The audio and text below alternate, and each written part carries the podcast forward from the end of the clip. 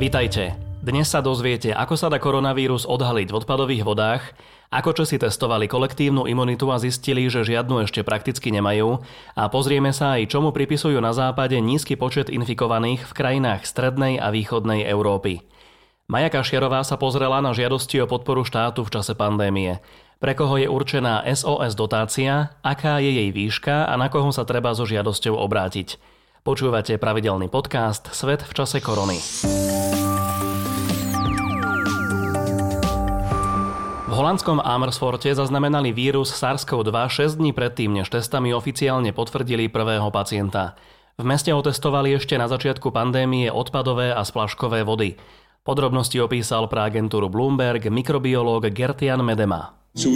Prieskum odpadových vôd nám môže dať jasný obraz o kolobehu vírusu. Môže fungovať aj ako systém včasného varovania. Kanalizácia pre tento vírus nie je priateľské prostredie, preto robíme včasný test, aby sme zistili, ako rýchlo v odpadových vodách degraduje po epidémii. Neskôr môžeme testovanie použiť ako nástroj na sledovanie, či sa vírus opäť neobjaví. Vedci dodávajú, že je to oveľa lacnejší spôsob testovania ako masové vyhodnocovanie PCR testov, čo by mohlo pomôcť najmä chudobnejším krajinám. Odpadové vody testujú na koronavírus už aj v Austrálii, kde sa takto pokúšajú vytipovať najviac infikované oblasti. Pre príklady ale nemusíme chodiť na druhý koniec sveta. Splaškové vody začali testovať viaceré krajiny vrátane českých vedcov.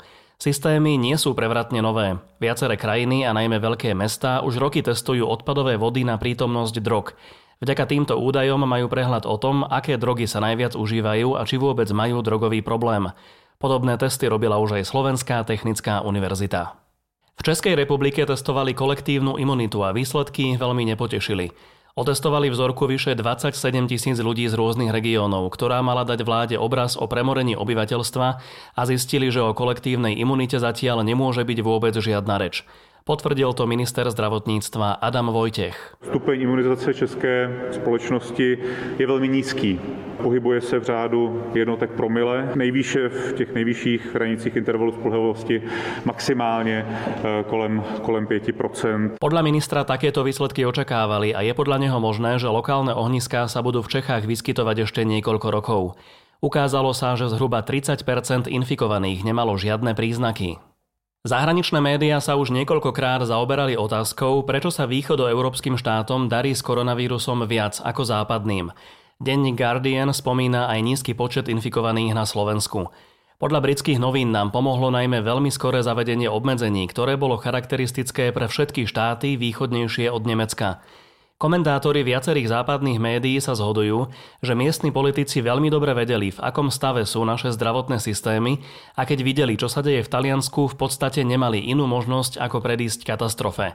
Ďalej konštatujú, že aj naši obyvatelia sa správali oveľa zodpovednejšie, pretože sme vedeli, v akom stave je naše zdravotníctvo. Mnohé západné krajiny naopak svoje zdravotné systémy precenili, hoci ich naozaj mali v lepšom stave ako my. Guardian otvorene konštatuje, že bohatšie krajiny západnej Európy trpia vírusom viac ako krajiny vo východnej časti Európskej únie. Dokonca aj najviac zasiahnuté štáty strednej a východnej Európy majú menej infikovaných a menšiu smrtnosť ako krajiny na západe. Denník porovnáva Slovensko a Rakúsko, pričom Rakúsko sa ešte radí medzi tie úspešnejšie krajiny, ale aj tak má 10-násobne viac infekcií a 20-násobne vyššiu smrtnosť než Slovensko, hoci máme zhruba polovičný počet obyvateľov. S koronavírusom sa nám podľa Guardianu darí lepšie aj pre nižšiu priemernú dĺžku života. Na západe, a najmä v Španielsku, Francúzsku a Taliansku, ktoré pandémia v Európe zasiahla najviac, žije aj najviac ľudí, ktorí sa dožili viac ako 80 rokov. Štáty strednej a východnej Európy majú tiež menej leteckých spojení s Čínou a na západe už uznávajú, že nám mohla pomôcť aj povinnosť nosenia rúšok. Zlomový bod nastal tento týždeň vo Veľkej Británii, ktorá má už viac potvrdených obetí než Taliansko. V Spojenom kráľovstve neprežilo COVID-19 už vyše 30 000 ľudí. Negatívne správy oznámil obyvateľom minister zahraničných vecí Dominic Raab. Naše srdcia sú so všetkými, ktorí stratili svojich milovaných počas tejto koronavírusovej výzvy. Naďalej pozorujeme dôkazy o sploštení vrcholu tohto vírusu. Ale ako ukazujú čísla, ktoré som práve čítal, v najbližších dňoch sa to neskončí. Všetci si ešte pamätáme pôvodne vlažný prístup britského premiéra Borisa Johnsona, ktorý nechcel krajinu vôbec uzatvárať, chcel sa spoliehať na prirodzené dosiahnutie kolektívnej imunity a nakoniec sám skončil infikovaný na intenzívke. V Británii však paradoxne na svoju funkciu rezignoval epidemiológ, ktorý Johnsona nakoniec presvedčil, aby zamkol Britániu.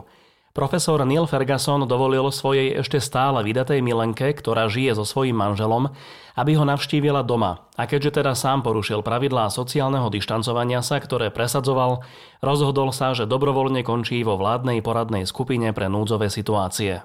Počas pandémie sme možno viacerí nadobudli dojem, že až na pendlerov sa väčšina obyvateľov vrátila do svojich domovských krajín. 165 000 študentov z programu Erasmus sa ale rozhodlo zostať v hostiteľskej krajine. Medzi nimi Španielka Julia a Belgičan Thibault.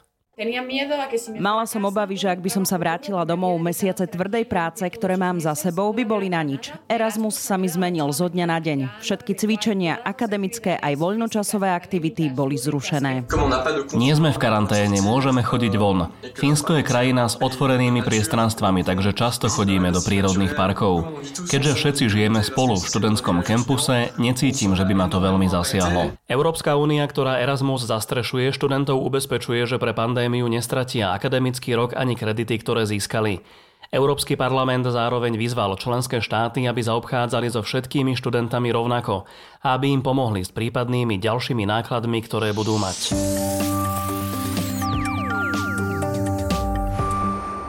Počas pandémie máme viac možností, ako požiadať o podporu štátu.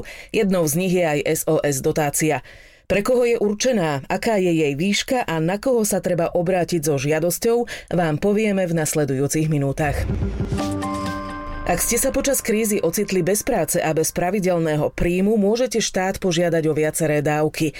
V prípade, že ste nemali nárok ani na jeden príspevok, o ktorých vás pravidelne informujeme každý týždeň, môžete ešte požiadať o SOS dotáciu. Kto má na ňu nárok, odpovie hovorkyňa Ministerstva práce Veronika Husárová. SOS dotácia je určená pre fyzické osoby, ktoré pred vypuknutím pandémie koronavírusu mali prácu, príjem z podnikania alebo vykonávali samostatne zárobkovú činnosť a aktuálne práve z dôvodu vyhlásenia mimoriadnej situácie zostali bez príjmu. Do tejto kategórie patria napríklad zamestnanci, ktorí boli prepustení a nemajú nárok na dávku v nezamestnanosti. Potom sú to dohodári, ktorí nemôžu žiadať o príspevky v rámci projektu Prvá pomoc, ale aj tí, ktorí napríklad pracovali v zahraničí a z dôvodu, že nemôžu vycestovať, nemajú žiadny príjem a podobne. Ide teda o skupinu ľudí, ktorí nespĺňajú nároky na niektorú inú pomoc zo strany štátu. Podmienky s návodom na vyplnenie žiadosti sú zverejnené na webovej stránke Pomáhame ľuďom.sk. Občan v žiadosti vyplní, od ktorého termínu dotáciu žiada. Môže to byť buď od 12.3. alebo od 1.4. V prípade, ak prišiel o zdroj príjmu už v marci a táto situácia mu trvala minimálne 15 dní aj v apríli, v žiadosti si zvolí dátum 12.3. a dostane dotáciu za marec a apríl spolu, teda dostane rovno 315 €. Ak spĺňate podmienky až od apríla, v žiadosti si zvolíte dátum 1.4. Súčasťou žiadosti je aj čestné vyhlásenie, ktoré si musí žiadateľ detailne preštudovať a následne podpisom potvrdí, že spĺňa všetky podmienky pre priznanie tejto dotácie. Vyplnenú žiadosť si vytlačíte, podpíšete a pošlete poštou do 15. mája na adresu Ministerstva práce, ktorú nájdete na web stránke rezortu. Žiadosť nie je možné posielať elektronicky, čiže musíte ísť na poštu, poslať to na adresu ministerstva a v ojedinelých prípadoch aj na podateľňu ministerstva. Ak budete bez príjmu najmenej 15 dní aj v máji, dotáciu vám vyplatia automaticky v júni. Ak však nastane zmena a žiadateľ v máji už bude mať prácu, začne opäť pracovať alebo teda získa nejaký iný príjem, je povinný túto skutočnosť ministerstvu oznámiť do 20. mája. Podmienok na to, aby ste SOS dotáciu mohli dostať, je niekoľko. Podmienkou je, aby žiadateľ nemal príjem z práce, podnikania alebo zo samostatne zárobkovej činnosti. Zároveň nesmie poberať starobný, predčasný starobný, invalidný, výsluhový alebo invalidný výsluhový dôchodok, nemocenskú dávku, dávku v nezamestnanosti, dávku nemocenského zabezpečenia alebo obdobnú dávku zo zo zahraničia. Rovnako nesmie byť príjemcom pomoci hmotnej núdzi a taktiež nesmie poberať rodičovský príspevok alebo príspevok na opatrovanie. Túto dotáciu môže dostať iba ten, kto nečerpá inú pomoc v rámci projektu Prvá pomoc. Dotácia sa poskytuje vo výške 105 eur za mesiac marec a 210 eur za ďalšie mesiace, a to až do skončenia krízovej situácie.